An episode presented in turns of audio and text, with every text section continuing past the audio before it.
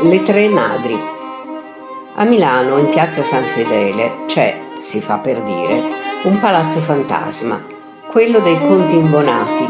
Fantasma in quanto di codesta sfarzosa dimora non resta che uno sbiadito ricordo. Costruito intorno al XVI secolo, fu ristrutturato a seguito di un devastante incendio nel 1747 dal conte Giuseppe Maria Imbonati, che ospitò anche al suo interno la sede dell'Accademia dei Trasformati, un circolo letterario i cui membri erano poeti e letterati, quale Giuseppe Parini, Carlo Antonio Tanzi e Domenico Balestrieri. Abbattuto parzialmente nel 1870 per costruire il teatro sociale, ribattezzato in seguito Teatro Manzoni, al suo posto sorge attualmente un altro palazzo che ospita una filiale della BNL. Palazzo Imbonati, per le sue vicissitudini, assurse al titolo di Casa Maledetta a seguito delle storie spettrali che circolavano sul suo conto. Sospiri agghiaccianti, rumori molesti e candele che misteriosamente si accendevano dopo essere state spente.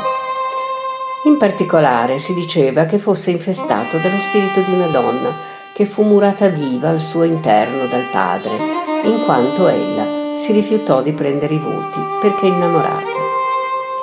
Si dice che prima di perdere la vita, la giovane maledì il palazzo e la famiglia che vi dimorava.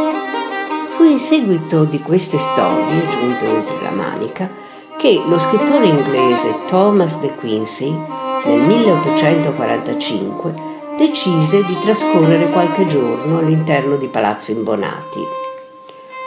Sembrerebbe che l'esperienza vissuta al suo interno abbia in qualche modo influenzato la sua futura opera letteraria, Suspiria de Profundis. Ritornato a Oxford, dalla sua penna emersero come liberate da un limbo che le incatenava la dea romana Levana e le nostre signore del dolore le tre madri. Mater Suspirorum, Nostra Signora dei Sospiri, la più giovane delle tre, Mater Tenebrarum, Nostra Signora delle Tenebre, e la terza, la più bella, Mater Lacrimarum, Nostra Signora delle Lacrime.